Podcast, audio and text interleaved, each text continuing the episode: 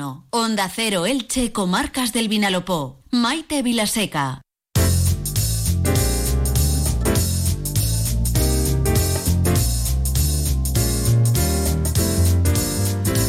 12 y 23 minutos en más de uno Elche, comarcas del Vinalopó, entramos en tertulia y es un placer compartir eh, esta mesa y este estudio con el profesor José Ruiz, nuestro economista de cabecera. Profesor, bienvenido, buenas tardes. Buenas tardes y saludos cordiales, como siempre, a todos los oyentes y a las compañeras y compañeros de esta tertulia. Un placer saludar a Esther Díez, portavoz del Grupo Municipal de Compromís. Bienvenida, Esther. Buenas Muchas tardes. gracias. El placer es mío una semana más. Aurora Rodil, portavoz del Grupo Municipal de Vox. Bienvenida. Buenas tardes. Buenas tardes a todos y un gusto estar aquí con todos ustedes. Aquí lo pasamos bien y si no que se lo pregunten a Mariano Valera, portavoz adjunto del Grupo Municipal Socialista. Bienvenido, Mariano. Buenas tardes. Muy buenas tardes, muchísimas gracias. Lo pasamos estupendo. Eso hay que sí, reconocerlo, claro. que estamos a gusto, estamos en familia y estamos debatiendo sobre lo que nos importa, que son los temas de la ciudad. Efectivamente. Muy bien. Y por supuesto, esta tertulia no estaría completa sin José Navarro, que es el portavoz del Grupo Municipal del Partido Popular. Bienvenido, José. Buenas tardes. Muy buenas tardes, Maite. Un placer sumarme a este ambiente de, de cordialidad que, que solemos tener todos. Y yo creo que hoy vamos a mantener de alguna manera, o al menos en, en la base, esta, esta cordialidad y este acuerdo, porque si ustedes eh, han eh, seguido con atención las noticias que les hemos venido contando en estos últimos días, pues seguro que habrán eh, eh, sumado su preocupación a la nuestra con eh, los datos del informe publicado por la Consellería de Sanidad del Gobierno Autonómico de la Comunidad Valenciana respecto a las listas de espera en intervenciones quirúrgicas en el pasado año 2023.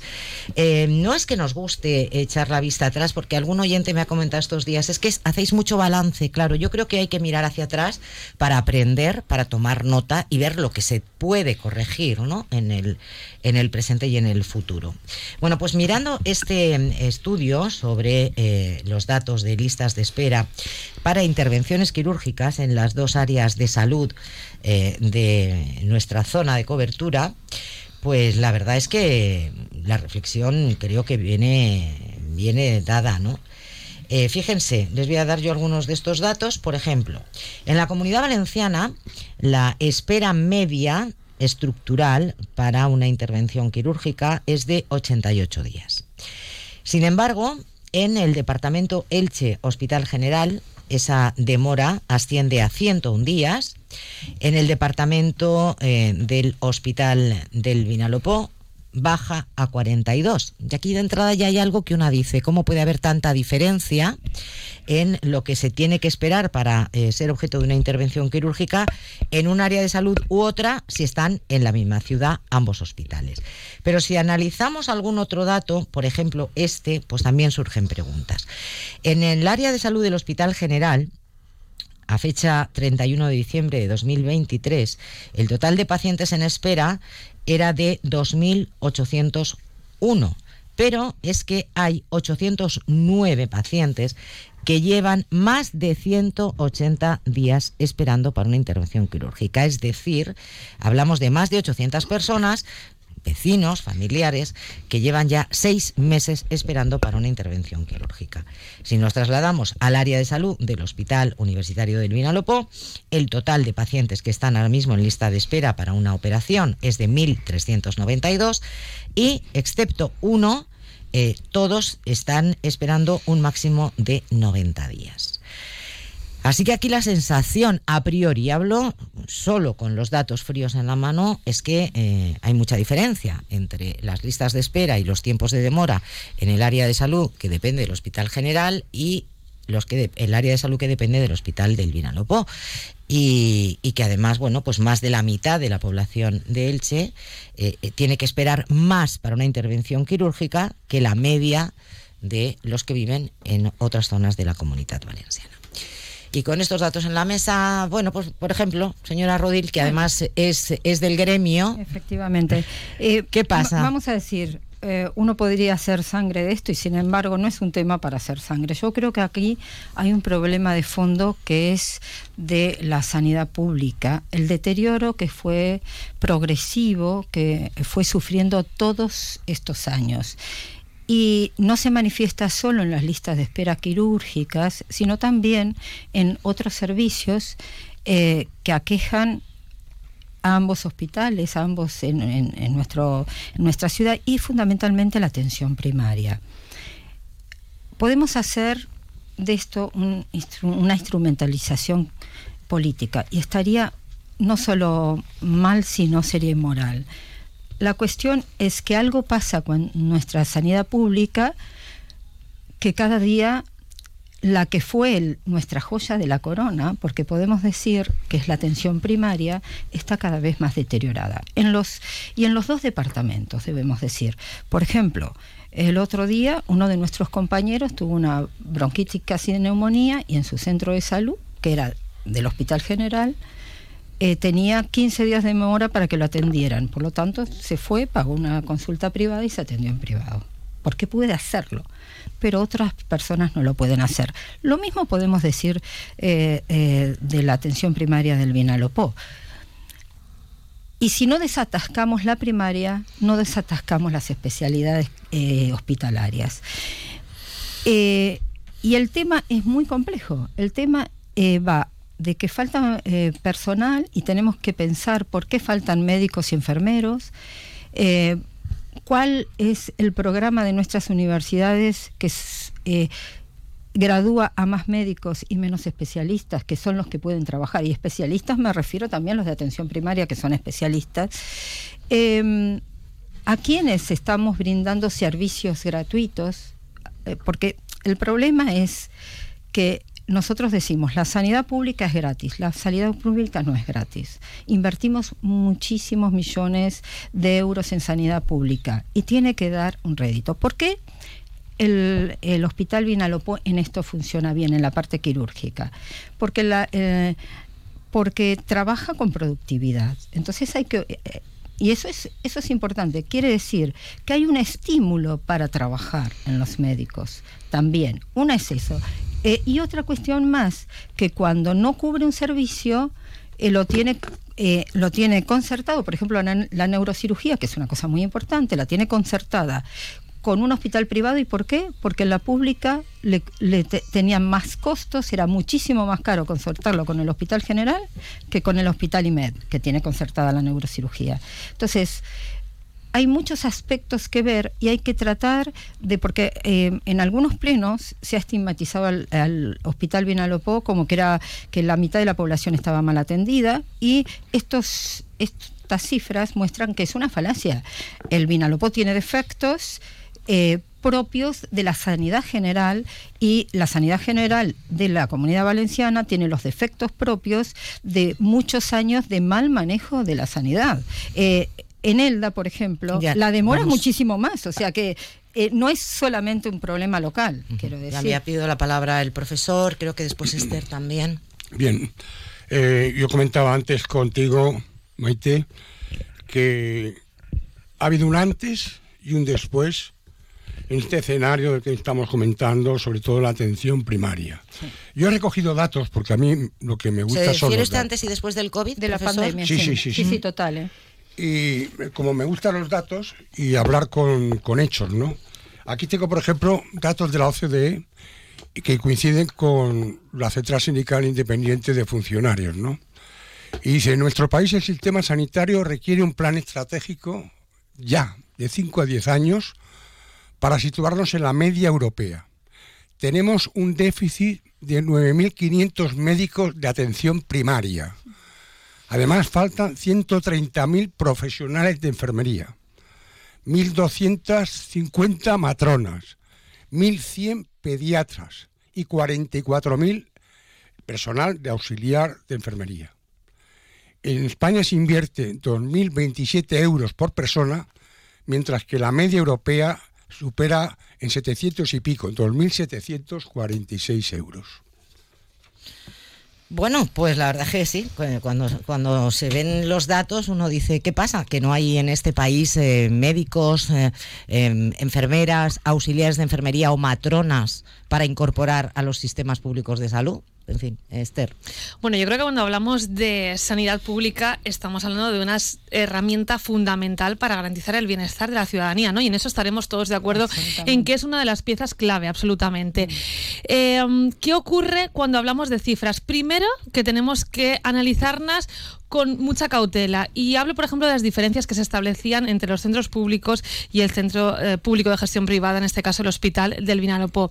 Quiero recordar que los propios trabajadores y trabajadoras han denunciado las trampas que eh, se ven obligados a hacer por parte de la dirección, en la que eh, no se da cita hasta que existe un hueco y por tanto esto no computa en el registro de la lista de espera, o que se ha dado una cita y se llama para postergarla después, con lo cual no quedan recogidos de manera fidedigna esos datos de lista de espera que sufre este centro hospitalario, que recuerdo, y hablando de datos objetivos, tiene por cada médico eh, de cabecera un 43% más de pacientes que lo tiene un profesional en, los centros públicos, ¿no? Y esto obviamente esta mayor presión hace que eh, pues no tengan la misma calidad en la atención que están recibiendo con unos profesionales que son de primera, por supuesto, los que trabajan en el Hospital del Vinalopó, pero con condiciones más precarias de las que viven eh, los profesionales de la sanidad pública, que también ¿no? necesitan de esas mayores inversiones para garantizar que sea una, una prestación con la calidad que merece.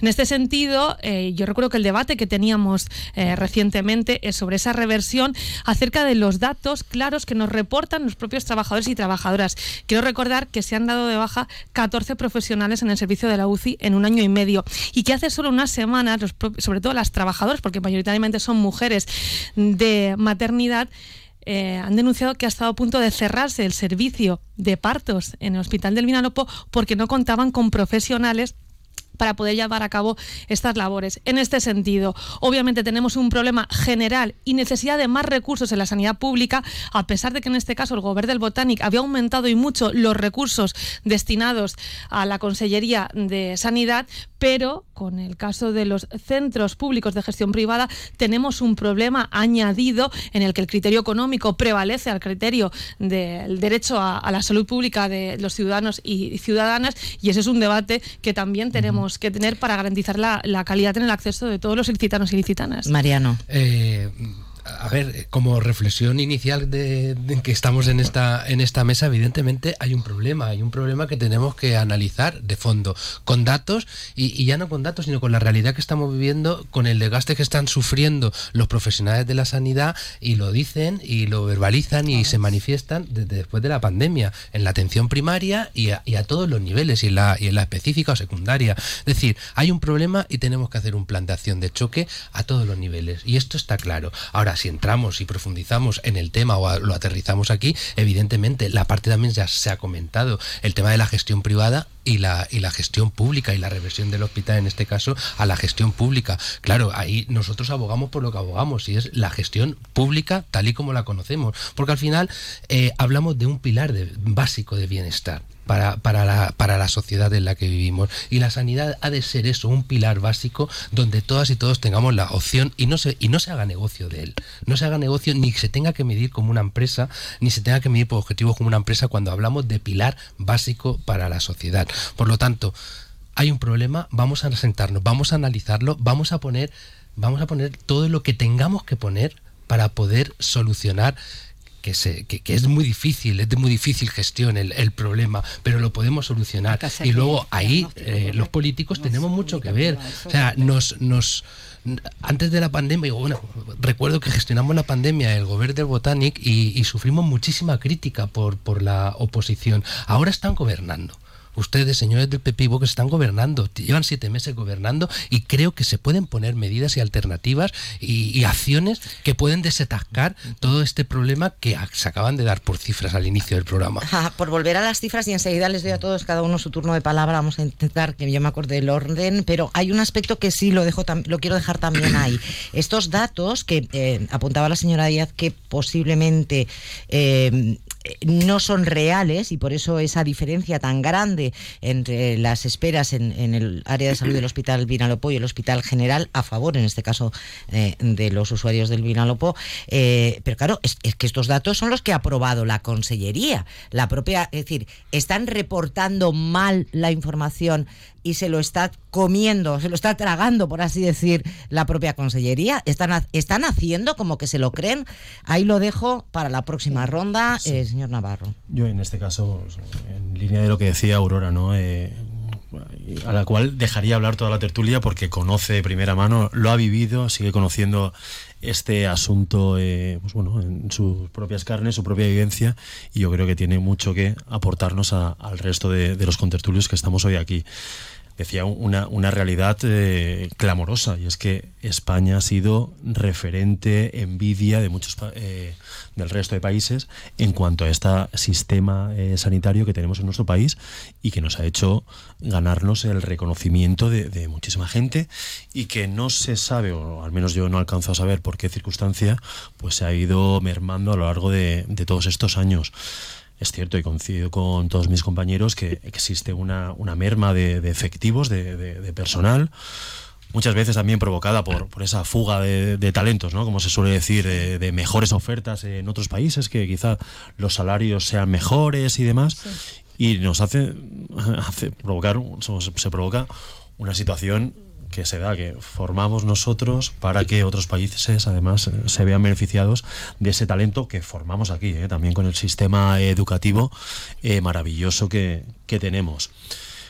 Pero yo sé que discrepo en gran medida con mis compañeros, con, Mariano y con Esther, porque se han dicho cosas, cosas muy graves, demasiado osadas y, y poco rigurosas. Aquí se ha cuestionado a la dirección de un hospital, se le ha acusado directamente a la dirección de un hospital que se deja la vida, la vida por curar y salvar a las personas, ha dicho que prima el interés económico frente al sanitario. Esto es una barbaridad, con todas las letras. Una barbaridad impropia de un cargo público. Pues ahora le daremos oportunidad a la señora Díez para que lo explique se han cuestionado los datos, que aquí me resulta curioso una circunstancia, y es que cuando unos partidos gobiernan, los datos son sagrados son sagrados y no se pueden discutir. Ahora, cuando están en la oposición, se duda de esos, de esos informes que vienen firmados por técnicos. Bueno, aquí hablamos curiosamente 2023, mitad de año con gestión de un gobierno, mitad, segunda mitad de año con la gestión de otro gobierno y los datos ahí están, se sumarán desde enero hasta nosotros, diciembre. Hablo por el Partido Popular y estoy seguro también por Vox, no nos verán nunca, nunca cuestionar a ningún profesional sanitario que anteponga un criterio que no sea la salud de las personas frente a otros. Por alusiones le voy a dar un turno a, Esther Díez y después, señora Rodín, mm, voy a darle el suyo, está esperando también el profesor. Sí que pido ya las intervenciones un poquito más breves. Sí, lo que nunca vamos a escuchar es ni a Partido Popular ni a Vox cuestionar a la empresa Rivera Salud, que es la que gestiona el hospital del Vinalopó. No sé si la señora Rodil, porque era trabajadora de esta empresa, y el señor y el señor Navarro es porque tiene eh, algún interés al respecto, porque es verdad que su posicionamiento al, al, al lo largo de estos meses me ha llamado muchísimo la atención. Tenemos unos datos que no pone encima de la mesa Esther 10, que ponen encima de la mesa los trabajadores y las trabajadoras. Y me extraña muchísimo, o no me extraña, no es una sorpresa, que cuestionen lo que los propios profesionales están denunciando de manera sistemática y que, como digo, hace solo unas semanas les llevaba a esa situación de estar a punto de cerrar el servicio de maternidad en el hospital del Vinalopó. ¿Saben qué decían cuando los escucharon hablar en el Pleno, en esa propuesta que llevó Compromís de apoyar la reversión del hospital? Que ustedes lo que habían hecho era reproducir de el principio hasta el final el argumento de la empresa, que no habían ido a escucharles las demandas que ellos habían puesto encima de la mesa, las denuncias que ellos, que ellos habían establecido. Insisto, no es lo que yo digo, es lo que dicen los trabajadores y trabajadoras de esta empresa. Y los datos están ahí. Y voy a decir una cosa más. Quiero recordar una cuestión. Sí, el conseller de Sanidad ha anunciado que va a revertir la gestión de los hospitales de Manises y de Denia, que son un modelo igual que el del Vinalopo, que ha se ha demostrado ya absolutamente fallido este modelo del Partido Popular y va a revertir al sistema público. Pero considera que los ilicitanos y ilicitanas no tienen el mismo derecho que los habitantes de Denia y de Manises y ha decidido que en este departamento de salud es eso no va a ocurrir y vamos a tener dos tipos de sanidad. Una con indicadores mejores en la parte pública y una peor con la de gestión privada, que Partido Popular y Vox lo que quieren es perpetuar y no eh, rescindir cuando acabe ese contrato. Señora no Rodríguez. sé si el Sí, problema de vamos a ver. interpretación de los Eh, datos o no, pero lo- los y- y datos yo los ha reflejado la, la- va- la vamos a ver, claro, no sé, de eh, los indicadores, eh, no sé, estoy confusa porque pareciera que son al revés, pero de todos modos, miren, señora Esther, este es un tema grave que tiene eh, causas profundas, algunas de las cuales las ha dicho el profesor claramente. Nos faltan profesionales, estamos formando profesionales de mucha calidad que los estamos exportando por falta de posibilidades reales. Un profesional promedio es- entre universidad y MIR está 11 años formándose para luego ganar paupérrimos sueldos y es normal que un joven quiera tener un futuro. Eh, Habría y- que revisar ese, ese aspecto, por o, ejemplo. o el ¿no? programa o el programa universitario porque no salen con la especialidad a, a lo cabo de los seis años hay muchas cosas que revisar pero lo que no se puede señora Esther es calumniar gratuitamente. Yo me acuerdo, siempre me voy a acordar, porque falta poco para su aniversario, cuando usted le dijo a mi compañero que era traficante de armas, en un pleno. Y lo dicen como si nada. Le acaba de decir al director del hospital que es un estafador porque cambia los números para eh, poner menos demora. Es gravísimo la acusación. Y que en el Vinalopó los médicos nos guiamos más por intereses cuando hemos, mire, hemos puesto nuestra vida en riesgo, no hemos faltado un día en la pandemia y, y nos está diciendo que ponemos nuestro, eh, eh, eh, nuestros intereses antes que los pacientes. Todo el mundo conoce qué piensan los pacientes de mí y de los otros y de los otros profesionales que trabajamos en el, en el Vinalopó. Y, y le digo una cosa, ha acabado de columniar al señor José Navarro diciendo que quién sabe qué interés. intereses. Nosotros no tenemos ningún interés. Creemos realmente, por eso yo quería de- desde el principio decir que hay que despolitizar las calumnias, las, es- ese tipo de acusaciones gravísimas, sin consecuencias, realmente no las entiendo de la política, porque lo- el problema Vamos es profundo y general. Y no es un problema de si el Vinalopó o el Hospital General. Es un problema de la sanidad pública que hay que reestructurar para que vuelva a ser como era antes. Señor Navarro. Se hacía referencia a ese pleno donde Compromís siguió insistiendo en una cosa que ya está clara y, y decidida, y es que el hospital de, del Vinalopó va a seguir con el modelo que, que tiene actualmente. En ese pleno, si, si los oyentes lo recuerdan, que seguro que sí, se dijo por parte del Partido Socialista que pedía cita y daban cita para atención primaria a tres meses vista. Pues la concejal de Sanidad hizo la prueba y le dio cita para el día siguiente La misma prueba para hizo el, el señor portavoz para el día Municipal para el día y siguiente Es- esa es la realidad verbalizado. La realidad es que hay demora Es en los la- dos. Es que negar eso. no, yo no niego ni una ni otra. nego- te digo, en los dos te dan a 15 días, a 18 días. Y- En y es la atención- en realidad. atención la realidad, primaria la realidad era la realidad. Que, que nos encontrábamos con una cita en atención primaria en el área de Porque salud el médico de estaba de baja. a un mes y medio. No, eso no es verdad. ¿Cómo que Diez- no? no, un mes sí. y medio no. ¿Cómo Son que no? Pero- pero si 19 lo hizo- días, lo hizo 18 delante- los dos. lo Y- hizo y- delante y, de te la digo una cosa, compañero. 10 horas de espera en ambos la hospitales en las urgencias, Yo- yo que esto por- no lo hablamos. Por no, Vamos- por vamos no desviarnos a no tampoco interrumpir. Están los mucho. dos mal. por no desviarnos mucho del Sí, tema señor, y por, y por, y el por. Venga, vamos a Va- centrar. vamos a ver. El problema de la Eh, sanidad no es el Vinalopó eh, y el Hospital eh, General. Vamos a Rodríguez. porque se nos va el tiempo. Sí, por, por centralizar y por no desviarnos. tenemos un tenemos un problema tenemos un problema de números en respecto a las listas de espera eh, en, en las áreas, en las dos áreas de salud a nivel general. Tenemos un problema, sí o no. Claro. Lo tenemos. Y en la espera de, y en acu- de acuerdo. ¿Qué, pasó? ¿Qué pasó con la campaña del señor Mazón? Que vino prometiendo en este sentido, bueno, pues la, la herramienta necesaria para poder disminuir las listas de espera, la atención. Están ustedes gobernando hace siete meses. Díganme las medidas, díganme las alternativas que han puesto ya sobre la mesa que se estén ejecutando para disminuir estos números. De momento, la disminución de números no la hemos visto, eh, todo lo contrario. Hemos visto aumento en las listas de espera. Seamos conocedores y conscientes de que el problema está, de que el problema existe y sobre, y sobre, y ¿eh? sobre todo y sobre todo y sobre todo hagamos la crítica constructiva. Si tenemos el problema, pongámoslo sobre la mesa y pongamos alternativas. Si es lo que yo quiero, pongamos este tema de la política, ¿no? 16 y de la calumnia que fue Rodríguez, que le voy a contar esto que es interesante. 16 de agosto de 2023, declaraciones del presidente Mazón comillas, el estado de las listas de espera en la comunidad es insoportable en agosto. Es decir, que yo creo que el diagnóstico, el diagnóstico, eh, enseguida en turno al profesor. El diagnóstico está claro. Ahora hay que buscar, aquí se han dado razón. Es decir, yo, por ejemplo, no entiendo por qué hay un antes y un después de la pandemia. ¿Qué, qué tiene que ver? Durante la pandemia se puede entender, pero ahora, ¿por qué? Por ejemplo. Y después, falta personal. Eh, lo que falta es pagar bien al personal, porque si se pagara bien aquí, nadie se tendría que ir fuera. Igual pasa con la sanidad que a un ingeniero que a un sí, lo que yo pienso eso también. Profesor. Maite frente al colapso de la atención primaria la asociación de mutuas laborales de accidentes de trabajo se han ofrecido al ministerio para paliar ese colapso y están esperando todavía la decisión de la ministra de Sanidad. Esther.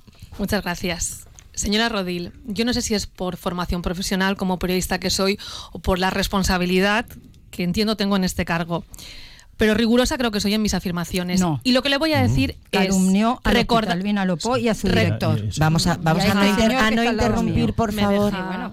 y a mi compañero, que lo recuerdo siempre. Sí, primero le voy a hacer un apunte sobre esa denuncia que realizaron. Y es que lo que dije es que sus compañeros de partido les habían denunciado. Esas son las declaraciones que hice. y además, déjeme su nombre públicamente. Déjeme, déjeme, tener... Pues pues Señora Rodil, le voy a pedir que no interrumpa porque no llegamos a ninguna conclusión y es el turno, es el turno de Esther Díez. Tanto es así que fui rigurosa en mis argumentaciones que el juez decidió archivar la denuncia que ustedes me presentaron. Y hablando Está del mintiendo. Ah, eh, señora no se, archivó, no se archivó la denuncia. ¿Se archivó o no? Yo no puedo hablar por la familia del Verdi, pero yo sé eh, esto es eh, previo, en, qué está. La señora nunca se presentó ante el juez. No es verdad, no es verdad. Yo fui al juzgado. Señora Rodríguez, ¿es mentira?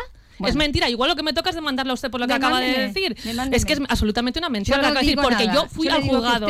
Yo fui al juzgado. Yo fui al juzgado y el juez decidió archivar la denuncia. Usted decidió así que, calumniar eh, em, públicamente vamos a, este señor Ayma Mora que le dijo que Vamos a ver, ¿se archivó o no se archivó? Es que nos estamos desviando, estamos hablando de una murió. Sabe que se murió. Es previo al fallecimiento del señor murió. Previamente previamente al fallecimiento del señor Alberti. Así que, señora Rodríguez, infórmase antes de hablar. y segundo, en el caso del Hospital del Vinalopó, yo quiero volver a destacar una cuestión. Son denuncias que han hecho los trabajadores y las trabajadoras. Y no entiendo por qué la señora Rodil y el señor Navarro tienen que cuestionar. Señora Rodil, por el amor de Dios, Venga, vamos a respetar los turnos de palabra. Termine, señora Díez, por favor. No sé por qué tienen que cuestionar sistemáticamente las denuncias que encima de la mesa están poniendo los trabajadores y trabajadoras. Y quiero recordar la cuestión de fondo. Y es que en el año 2025 caduca la concesión de la gestión del Hospital del Vinalopó. Lo que estábamos planteando es que cuando llegue este año,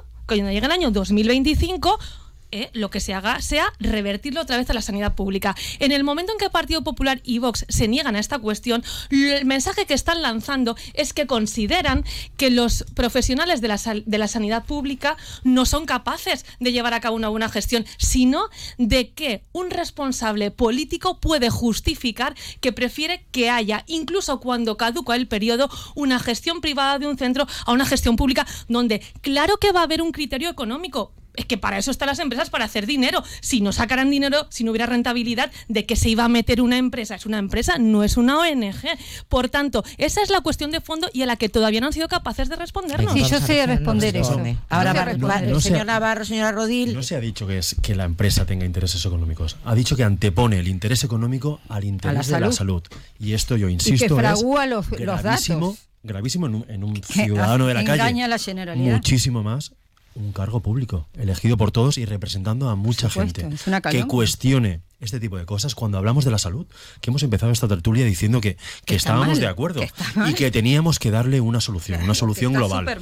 Esto ha derivado en una disputa política, como hace siempre, Siempre, como siempre. compromiso, Se fuimos- siempre, nos fuimos del que tema. intenta politizar Para- todo. Aquí nadie cuestiona la, la- la voz o las discrepancias que puedan haber entre los trabajadores, sino que existe en todos los ámbitos. O es que en el ayuntamiento no tenemos gente también eh, descon- disconforme y en todas las empresas. Por aclarar Esta es las la- cosas- La realidad laboral de, de la sociedad en la que vivimos. Estamos Ahora, en las 12 y 52 Aquí se han cuestionado minutos. los datos. Datos. Y esos datos objetivos que plasman una serie de, cuestiones y de, cristi- de Informe criterios. de la Consellería de Informe de la Consellería de Sanidad. Y como bien has apuntado, Maite, gestionada en este periodo donde han habido diferentes gobiernos.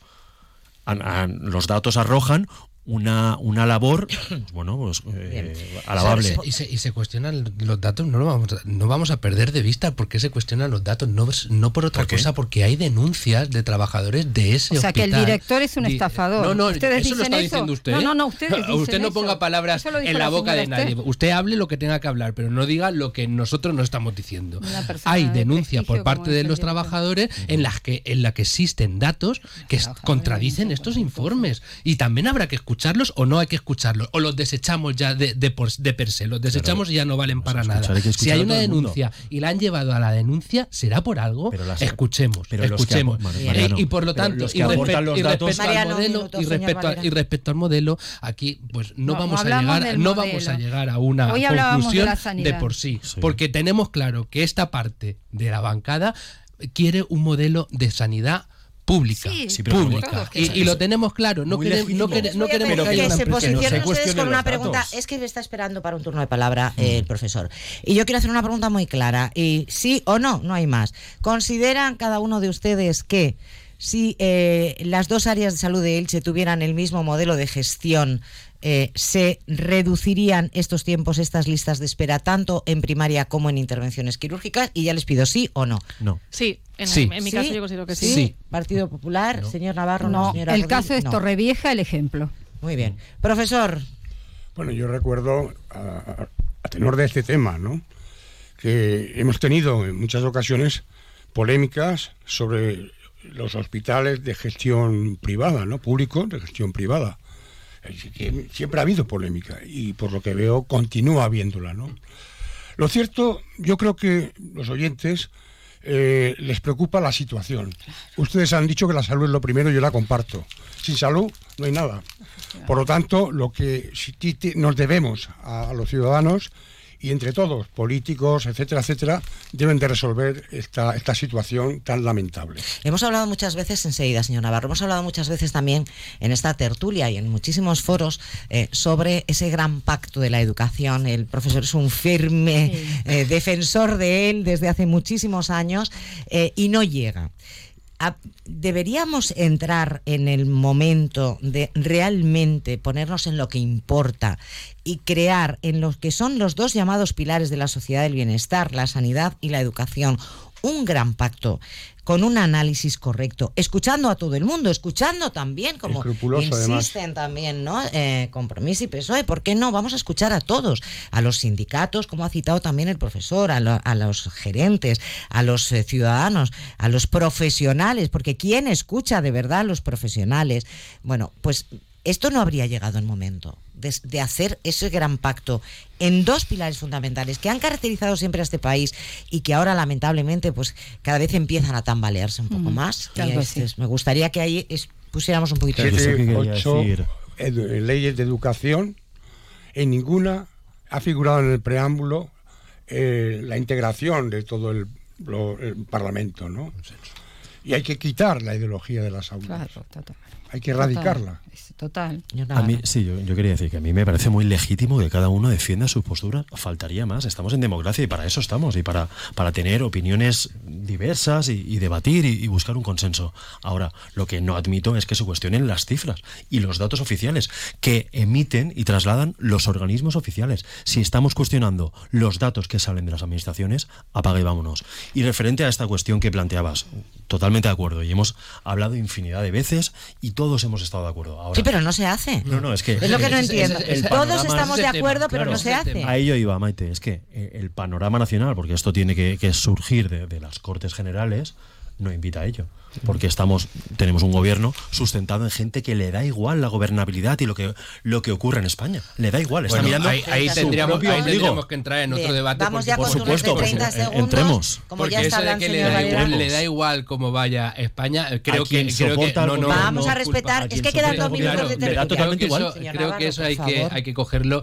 con pinzas, señor Navarro. Aquí íbamos a un debate de una reflexión. Se necesita una reflexión por parte de todo el mundo, escuchando a todo el mundo para sustentar estos dos pilares. Sí, se necesita. ¿Cuándo se va a hacer? No se sabe, porque esto cada vez está más polarizado y esto es un problema muy grande, un problema muy grande, pero no ni por unos ni por otros, por todos. Por todos. Cada vez está más Por todos, polarizado. Y bueno, yo creo que al final lo que conecta este debate es con la discusión que subyace sobre defender lo público o no. Y sí que es una cuestión puramente ideológica. De hecho, está en la base de las discrepancias ideológicas que tenemos las formaciones progresistas y las formaciones conservadoras o ultras. Por tanto, al final es que sí que estamos hablando de política, estamos hablando de cómo entendemos que tiene que ser la sociedad, cómo entendemos y el papel que tiene que jugar un Estado.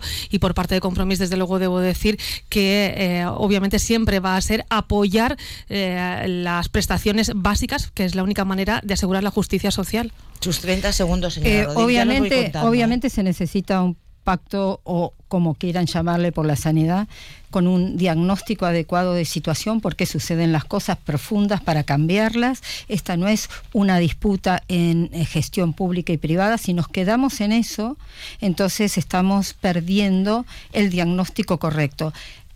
Y no es eh, solo de la comunidad valenciana. España está en crisis en la sanidad. Y eh, lo que fue un orgullo de todos, ahora a veces parece una vergüenza. Entonces, eh, tenemos que ponernos todos a dejar de discutir si una gestión, si la otra, y si y ver qué pasa, por qué no hay médicos, por qué no hay medios, por qué eh, estamos en esta situación, para poder encontrar las soluciones. ¿Cree usted, profesor, que eso puede llegar? Pues sería lo coherente, ¿no, Maite? Sería lo adecuado. Eh, el ambiente, que- el ambiente que es- ahora mismo, eh, ¿cree usted que es, es favorable No, no, a que se no, llegue a vamos a ver, consensos? Es el no, peor. que- no creo que en el ambiente, no. El ambiente tiene que procurar a los Claro, políticos. pero- Tienen que hacer el esfuerzo de responsabilidad. Pero si no hemos sido capaces de ponernos de acuerdo para quitar el término de disminuido de la Constitución. Exacto. Por Dios, no hemos sido capaces de ni de llegar a un acuerdo a eso, que es un término totalmente despectivo para las personas con discapacidad. Venga. ¿Te- ¿Puedo decirlo por qué? Ya Porque eso, eso es muy interesante. Ahora entrará el segundo, el segundo es que, paso, que, eh, si es ideológico. No, le- No, no, no si es no ideológico. cuenta- yo, yo No estoy de acuerdo. tiempo. Hay Bueno, consensos que no deberían quebrantarse. Hablamos de ese asunto pero vos, vos sabés semana. que Muy hay bien. discriminación entre los disminuidos hombres y mujeres. ¿Sabés eso? Sí, Que es la una, Sí, es la una. Tiempo de noticias eh, nacionales e internacionales. eh, Aurora Rodil, profesor José Ruiz, José Navarro, Mariano Valera, Esther Díez. Muchísimas gracias, un placer. Un placer. Gracias. Es